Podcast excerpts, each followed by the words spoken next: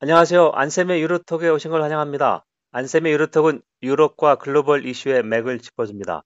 유럽과 세계 그리고 우리를 되돌아봅니다. 일주일에 한 번씩 여러분을 찾아갑니다. 어, 오늘은 좀 귀한 손님을 모셨습니다.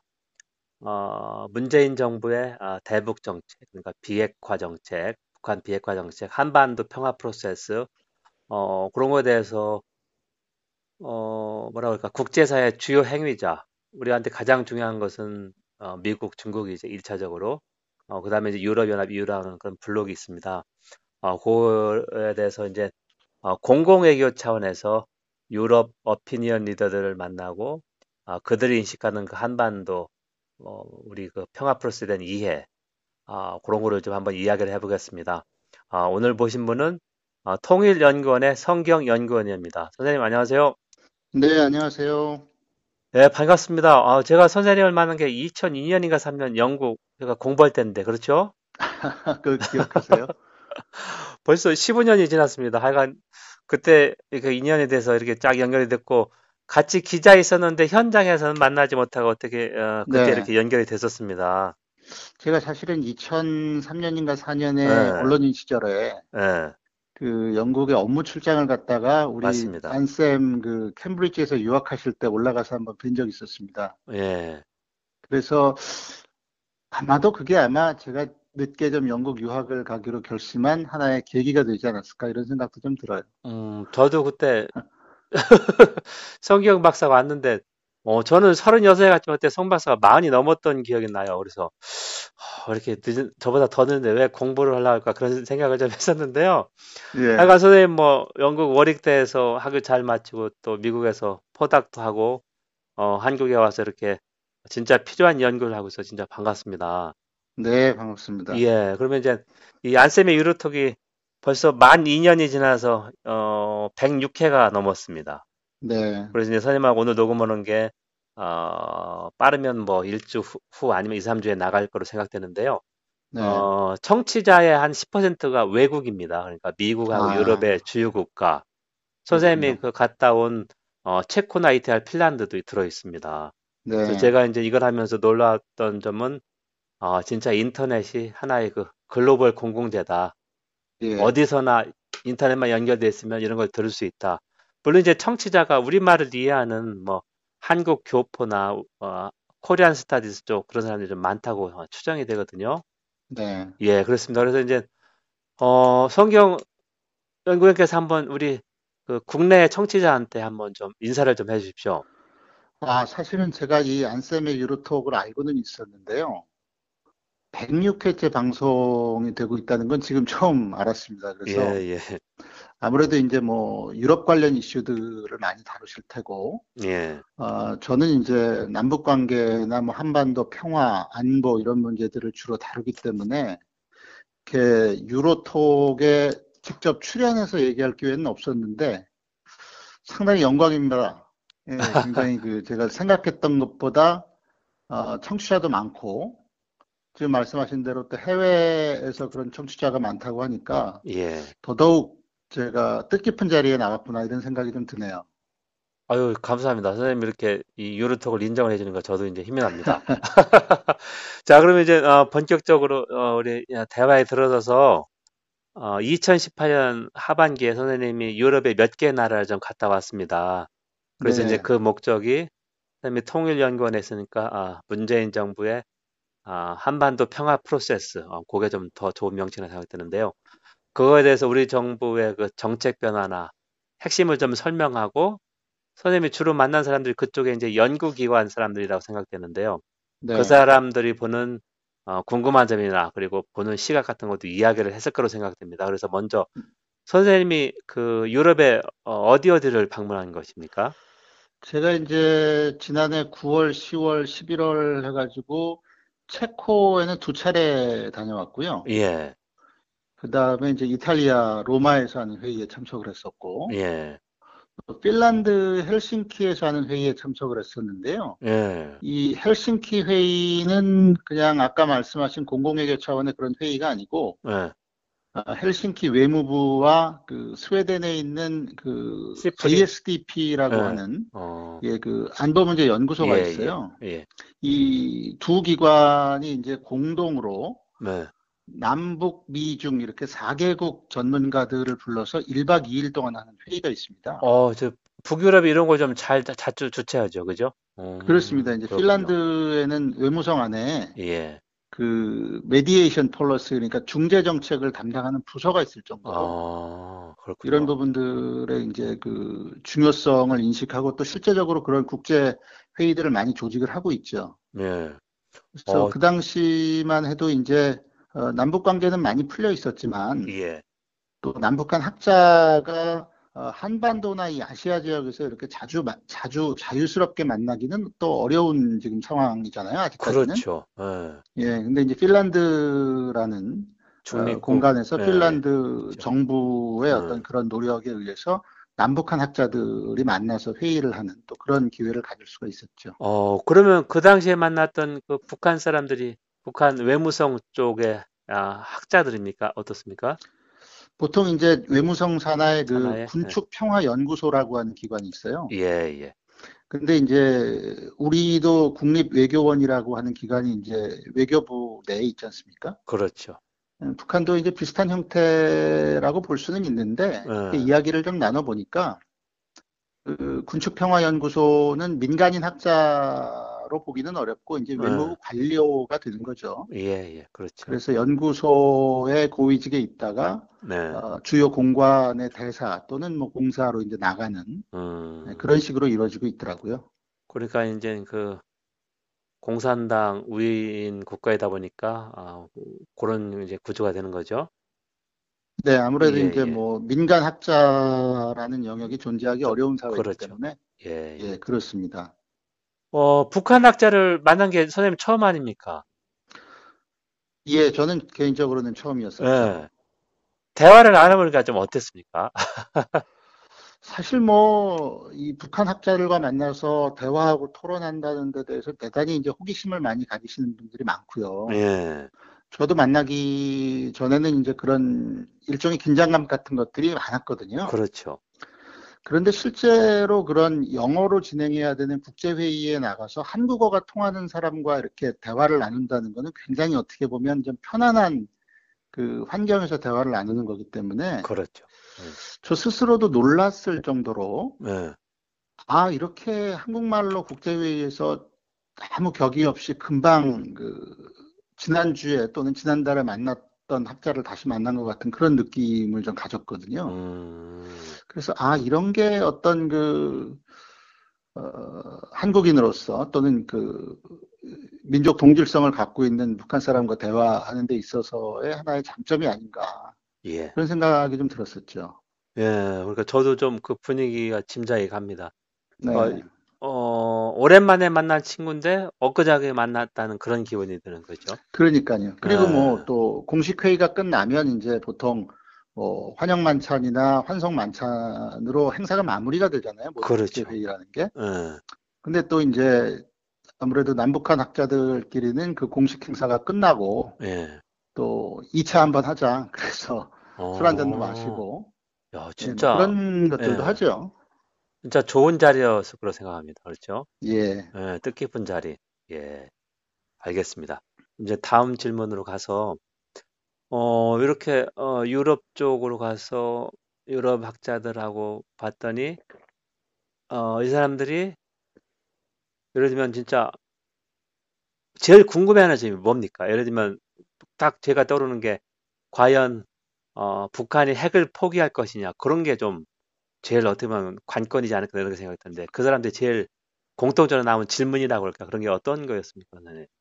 아무래도 이제 뭐 공통적으로 나오는 질문은 북한의 의도에 대해서 네. 우리가 어떻게 평가하고 있는지 음, 뭐 이런 부분이 가장 많았고요. 예, 실제로 보면은 이제 지난 그 1년 동안, 2018년 1년 동안, 그렇죠. 어, 김정은 위원장이 일곱 차례의 그 정상회담에 참여를 했거든요. 그렇죠. 어, 북미 정상회담이 한 번 열렸고, 우리하고 세 번 했고, 우리하고 세 번 했고 북중 중, 정상회담이 중- 세 번. 열렸지 않습니까? 예, 그렇죠. 근데 이제 김정은 위원장은 그 일곱 번의 정상회담에 모두 참석했었던 인물이 맞습니다. 유일한 인물이고요. 예, 또 문재인 대통령은 이제 김정은 위원장과 어찌 보면 가장 많은 시간을 일대일로 이렇게 예, 맞습니다. 가질 수 있었던 네. 인물이잖아요.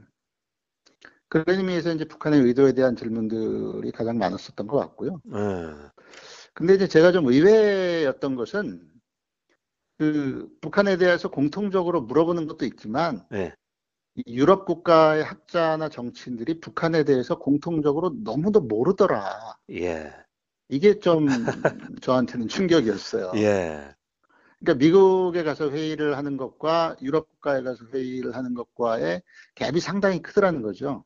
그러니까 유럽 학자들의 북한 이해가 미국 학자들의 북한 이해보다 훨씬 어, 뒤떨어진다는 얘기죠. 낫다. 네. 예, 예. 제가 이제 참석했던 회의에 뭐 학자들만 온 건 아니고요. 예, 공공외교라는 게 뭐 청취자 여러분들도 아시겠습니다만은 어떤 국가 대 국가의 외교가 아니라 그 해당국, 상대국의 뭐 국민, 일반 국민들, 대상으로. 예, 그렇죠. 언론인들, 예, 어, 또 문화예술인들 이런 사람들을 이제 대상으로 하다 보니까 그 회의에 오시는 분들은 오디언스로 청중으로 오시는 분들은 그렇죠. 언론인, 해당국 주재, 어, 다른 유럽 국가의 외교관들, 예, 또 학자들 물론 또는 그 학생들 이렇게 예. 여러 그룹들이 섞여 있기 때문에 이제 그 연단에서 얘기하시는 패널리스트들도 있지만 또 청중석에서 질문도 나오고 이러잖아요. 그렇죠. 예. 근데 이런 것들을 이렇게 종합을 해보면 그 어떤 이해의 수준이나 논의의 수준이 저희가 기대하고 있는 것보다 좀 대단히 낮더라. 음, 그래서 그런 걸 보면서 아직도 공공외교 차원에서 특히 이 북한 문제, 남북 그렇죠. 관계, 한반도 평화 프로세스 이런 데 대해서는 이제 뭐 겨우 출발점에 서 있는 게 아닌가 이런 생각도 좀 들었습니다. 예. 그러니까 제가 어, 볼 때는 유럽 사람들한테 최우선 순위, 가장 우선순위, 예를 들면 난민 이민 문제가 그 사람들은 골치 아프다. 왜냐면 그. 공동 분담이 안 되기 때문에 그렇죠.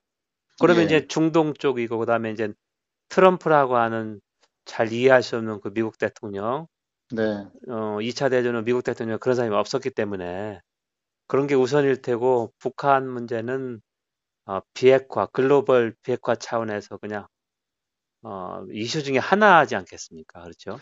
그렇죠. 일단은 음. 뭐 유럽 국가들 입장에서는 어떤 미국과 달리 예, 북한 문제에 대해서 우리와 우리 한국 정부와 어떤 전략적인 이해관계를 공유하는 상황은 아니거든요. 예, 그리고 또 한반도는 물론이고 이 주변 국가의 뭐 유럽 또는 나토에서 군대를 주둔하고 있는 게 일단 없지 않습니까? 그렇죠.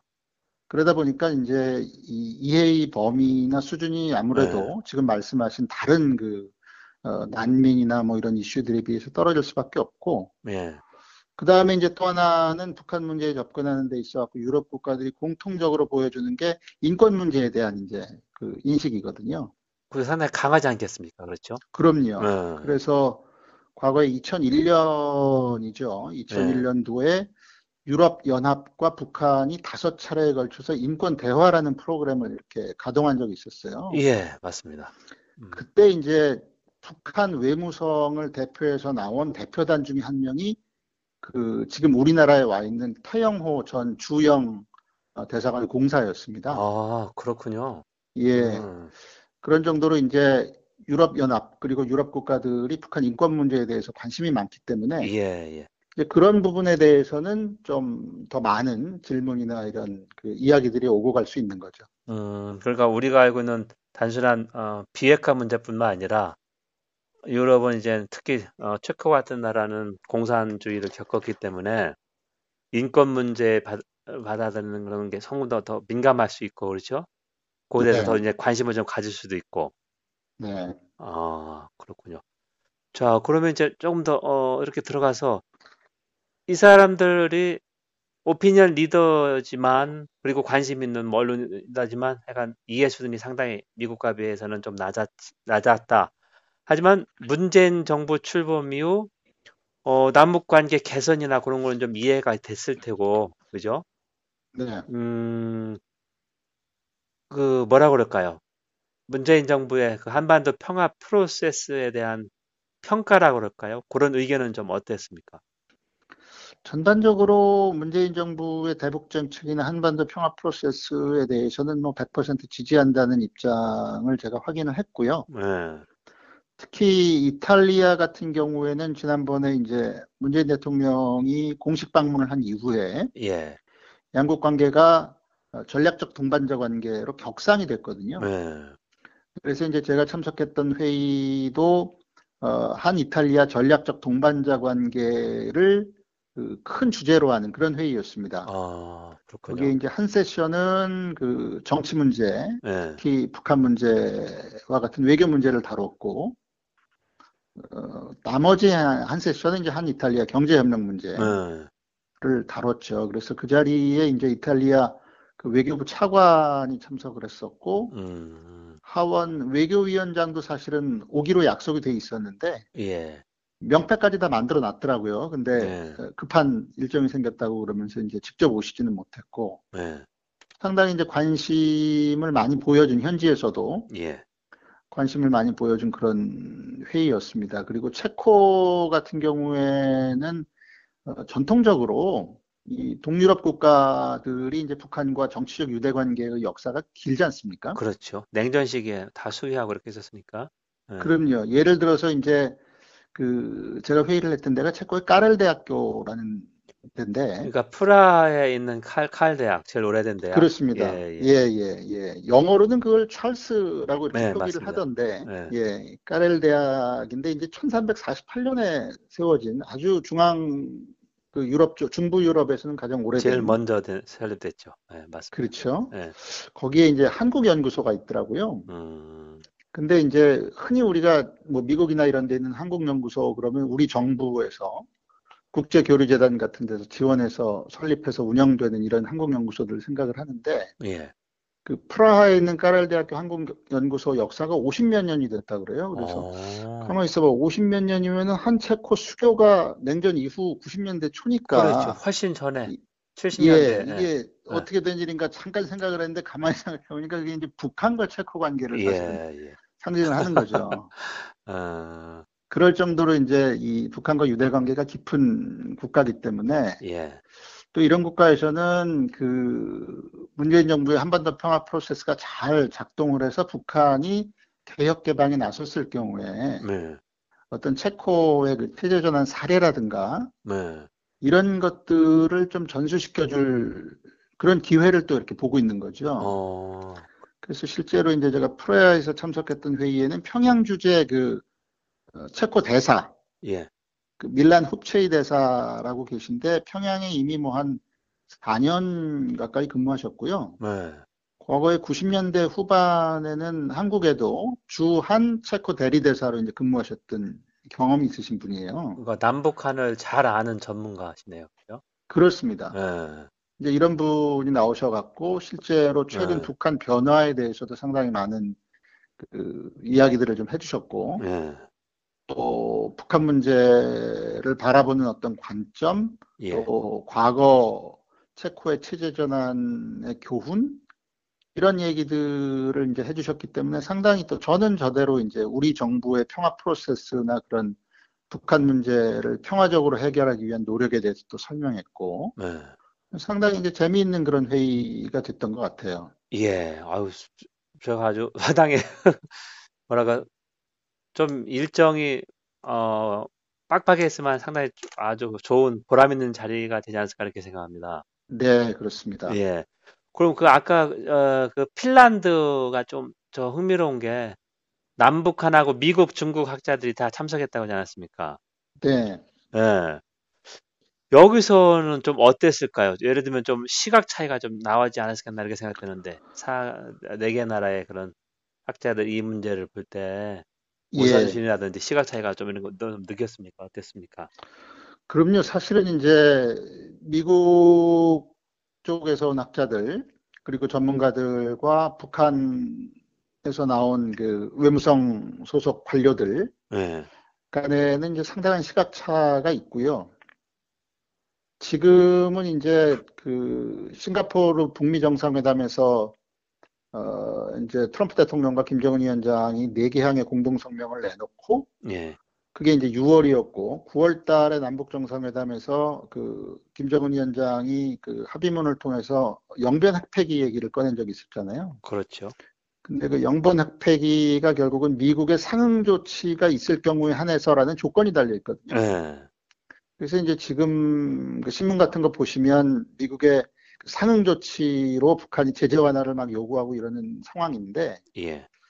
그 당시 이제 제가 핀란드 회의에 갔을 때만 해도 그 상응 조치라는 거에 대해서 북한이 그렇게 명시적으로 얘기하기가 전이었어요. 어.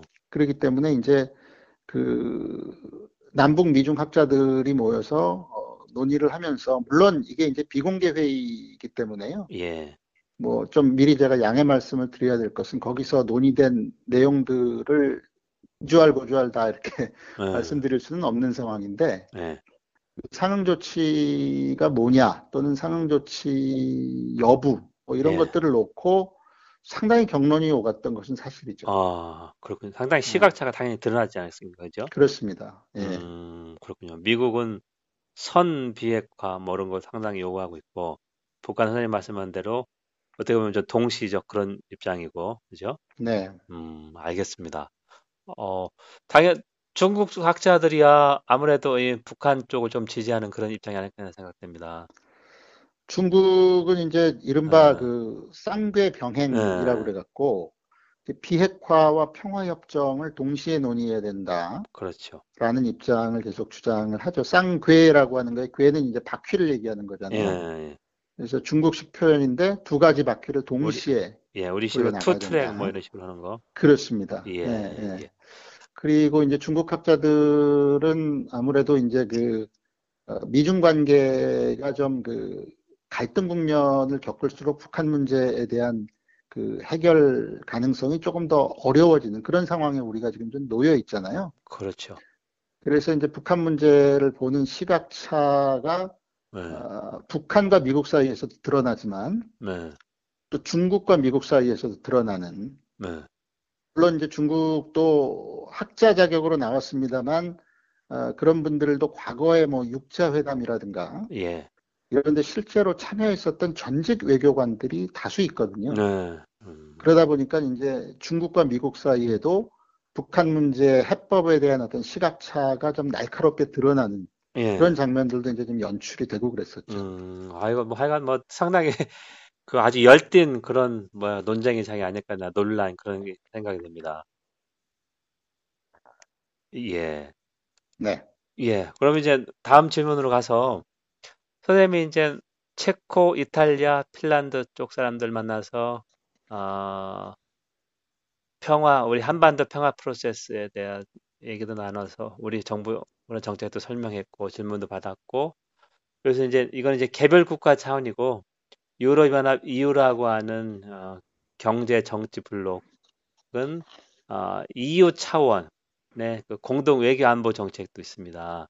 자, 그래서 아까 선생님 말씀하셨듯이 어, 유럽연합이 2000년, 2001년부터 북한과 정치 대화라고 해서 그 중에 하나가 이제 인권 문제가 계속 들어가 있었죠.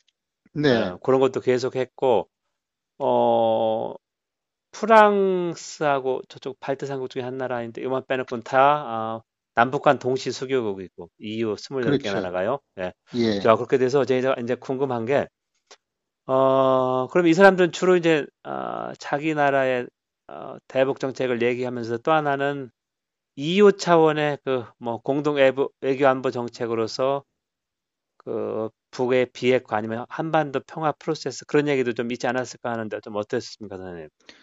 아무래도 이제 뭐 유럽연합의 그 대북 접근이라고 하는 게 두 가지 측면이 있거든요. 하나는 이제 지금 북한의 그 핵실험 국면에서 어, 거듭된 이제 그 독자 제재 같은 것들을 내놓은 적이 그렇죠. 있죠. 예, 어, 물론 이제 유엔 제재를 충실하게 이행하는 것은 물론이고요. 예, 특히 이제 2017년 같은 경우에 보면은 이 유럽연합에서 독자 제재를 내놨는데 어떻게 보면 유엔 제재나 미국의 독자 제재보다 더 높은 수준의 그런 제재들이 나왔었어요. 맞습니다. 그 기업이 나고 그 기업 리스트 좀 많이 나왔고 상당히 어, 그렇죠. 한 단계 더 높았습니다. 예, 예. 그러니까 예를 들면은 뭐 어, 유엔 제재나 이런 데서 어, 정유 제품의 그 수출입을 전면 금지한다. 예, 그러면 유럽연합 같은 경우에는 정유 제품뿐만이 아니라 원유까지 포함해서 이 음, 대북 판매를 전면 금지한다거나 그러니까 원자재까지 금지했다는 거죠, 그죠? 원유요, 예, 원유. 원유. 그러니까 정유 가공. 예, 제품보다 이제 원유가 범위가 훨씬 그렇죠. 넓으니까 예, 이 제재 수위를 더 높인 거죠. 예, 예, 뭐 이런 것들이 있었고 아마 뭐 제재 대상 인물 리스트를 올려놓거나 이런 것들만 따져보면 유럽 연합이 더 숫자가 많다 라고 예. 할 정도로 이런 이제 강력한 조치 같은 것들이 나왔었거든요. 그거를 이제 EU 28개 회원국이 다 준수해야 되는 거고. 그렇죠. 그렇죠. 유럽 연합 예, 차원의 이제 조치니까요. 예, 근데 이제 조금 흥미로운 것 중에 하나는 그때 이제 페데리카 모게리니 그 유럽 연합 외교안보 대표가 이 독자 제재안을 발표할 때 어떤 얘기를 하냐면은 예, 어, 북한에 대한 그 유럽 연합의 외교적 압박에 지금 우리는 최대 수준에 와 있다 이렇게 얘기를 예, 하면서 예, 또그 다음에는 어, 이 새 제재안이 정치적 협상을 위한 공간을 마련하는 것을 목표로 하고 있다 이런 예, 얘기를 예, 해요. 예, 그러니까 이제 어떤 제재를 위한 제재라기보다는 유럽 국가들이 그동안 계속 그 표방해 왔던 이른바 이제 비판적 관여, critical engagement라 그래갖고 예, 이제 북한하고 계속 대화하거나 교류를 중시하되 인권 문제나 이런 것처럼 북한이 좀 껄끄러워하는 문제들도 적극적으로 제기하겠다라는 게 이제 예, 어떻게 보면 유럽연합의 대북 정책이었기 때문에 예, 제재를 이렇게 대단히 높은 수준으로 이행을 하되 이것을 통해서 북한을 협상의 테이블로 끌어들이고 북한과 어떤 대화를 통해서 북한의 어떤 개혁 개방이나 이런 부분들에 이바지하겠다라고 하는 어떤 유럽연합의 그런 의도 같은 것들이 보이는 거죠. 예, 음, 그래서 그런 의미에서 보면은 이제 유럽연합의 대북 정책이라고 하는 것이 어, 양면성이 있는데 지금은 물론 이제 제재 위주의 국면이 계속되고 있습니다.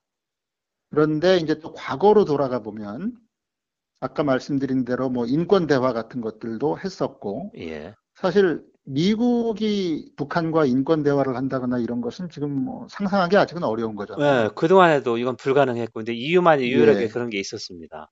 예, 그렇죠. 이게 예, 이제 유럽 국가이기 때문에 어, 북한도 조금 더 편안한 그 환경 속에서 대화를 이 인권 문제라고 하는 굉장히 껄끄러운 문제에 대해서 대화를 나눌 수 있는 거고요. 예, 또 과거에 이제 1차 북핵 위기가 1993년도에 발생을 하고 예, 1994년도에 이른바 이제 북미 간의 제네바 합의라는 게 만들어져서 어, 북한의 그 경수로를 지원하기 위한 그 기구가 만들어진 적이 있었는데요. 예, 한반도 에너지 개발 개발 기구 캐도라고 하는, 예, 예, 불렸었죠. 예. 이제 거기에도 유럽 연합이 참여를 실제로 했습니다. 지분 출자를 해갖고요. 꽤 많은 그저 지분을 참여했죠. 예, 그렇죠. 예, 그렇기 때문에 이제 유럽연합도 북한 문제 해결하는 데 있어서 관여하고자 하는 어떤 그 의도 같은 것들이 상당히 있다고 보여지고요. 예, 지금은 이제 이 핵 문제 때문에 제재 국면이 또 대단히 강력한 제재 국면이 지속되고 있는데 이 핵 문제가 한 고비를 만약에 넘게 된다면 예, 그 시점에서 유럽 국가들이 북한의 어떤 그 개발 협력이라든가 인도적 문제 해결이라든가 이런 쪽에 아마도 더 많은 목소리를 내고 더 많은 액션들을 취하지 않을까 이렇게 또 예, 예측을 해볼 수 있을 것 같아요. 네, 저도 동감합니다. 어, 2001년 5월 초라고 생각되는데 그때 유럽연합의 아, 대외 정책 담당 위원하고 어, 페데리카 선, 어, 선임자라고 할 수 있죠. 그 그때 EU 공동 외교안보전 대- 대표 솔 예, 그, 하비에르 솔 솔라나 예. 그다음에 남북한 동시 방문을 했었습니다. 아, 맞아요. 예, 예, 예. 예, 평양을 먼저 갔다가 판문점 육로로 해서 서울에 왔던 경험이 있었거든요. 그래서 지금 예, 선생님 말씀하신 대로 어, 유럽연합에서 판단해 볼 때도 그 평화로운 여정이 좀 어, 어느 정도 들어섰고 유엔 차원의 제재도 약간씩 조금 이렇게 완화가 된다고 하면 당연히 유럽연합도 그 우리가 알고 있는 이유는 너무 경제적 분야를 알고 있는데 그게 아니라 외교안보 정책, 공동 외교안보 정책이 있기 때문에 당연히 이쪽 분야에서도 어, 어, EU의 그 존재감, 정체성을 알리려고 이런 걸 좀, 좀 준비하, 준비할, 그럴 걸 하지 않을까 이렇게 좀 생각합니다. 선생님 얘기하신 대로. 네. 예, 사실 제가 이제 그런 유럽연합 관계자들, 유럽연합에서 한반도 문제를 다루는 관계자들의 어떤 내부 분위기를 한번 실제로 피부로 느낀 적이 있었는데요. 예, 이제 박근혜 정부 당시였는데 제가 어, 그 당시에는 이제 정부 공무원으로 사실은 잠깐 예, 일을 할 기회가 있었습니다. 그래서 예, 어, 정부 간 전략 대화 같은 것들이 이제 진행이 되거든요. 예. 그래서 유럽연합의 그 EEAS, 저 대외관계청, 대외관계청, 예, 예, 그쪽으로 이제 방문해서 한반도 문제 다루는 그 담당자들하고 이제 회의를 했는데, 물론 네. 유럽연합의 공식적 입장은 그 당시에 우리 정부도 그랬습니다만, 강력한 대북 제재를 통해서 비핵화를 압박한다는 것이었죠. 그렇죠. 거기에 대해서 이제 이론의 여지가 없는데, 뭐 예를 들어서 회의가 끝나고 좀 사적인 자리나 이런 데서 전직 뭐 유럽연합 그 대외관계청 외교관이라든가 조금 그 발언을 이 정부 입장을 조금 벗어나서 얘기를 할 수 있는 그런 분들을 만나면 예, 상당히 그 대북 압박에 대해서 원칙적으로 지지하면서도 압박 일변도의 정책 또는 제재를 위한 제재 이런 데 대해서는 상당히 우려하는 그런 목소리들을 이제 들을 수 있었어요. 예, 예. 음, 그러니까 그것은 지금 뭐 문재인 정부가 출범해서 어, 다시 평화 프로세스가 시작되기 훨씬 전의 일입니다. 그렇죠. 음, 예, 근데도 그 유럽연합의 뭐 전직 외교관이나 이런 분들은 여전히 네. 그런 생각들을 가지고 있고, 있는 것을 제가 보면서 예, 아, 이 유럽연합의 정책이라고 하는 것이 어, 상당히 아까 말씀드린 그런 비판적 관여 네. 이런 데 있어 서 뿌리가 있구나 이런 생각들을 좀 하게 됐죠. 예, 저 동감합니다. 저 이제 유럽에서 저희 둘이 뭐 같이 어, 공부했지만 유럽을 보면 바로 공산주의하고 맞대고 몇십 년을 경쟁하면서 살았기 때문에 항상 그 압박 일변도가 아니라 그 engagement 그러니까 대화, 이 통로, 창은 좀 계속 열어둬야 된다 하는 그런 게 좀 상당히 뿌리 내리지 않나 뭐 그렇게 좀 생각을 좀 해봅니다. 네네. 음. 어, 선생님 오늘 이 귀한 시간을 내주셔서 감사합니다. 아주 너무 저도 네. 그냥 아주 즐거운 대화였습니다. 벌써 끝나나요, 근데?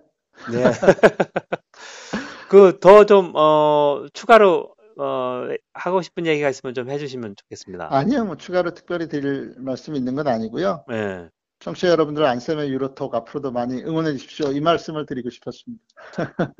예, 감사합니다, 선생님. 그러면 제가 한번 서울에 올라가서 한번 뵙도록 하겠습니다. 네, 감사합니다.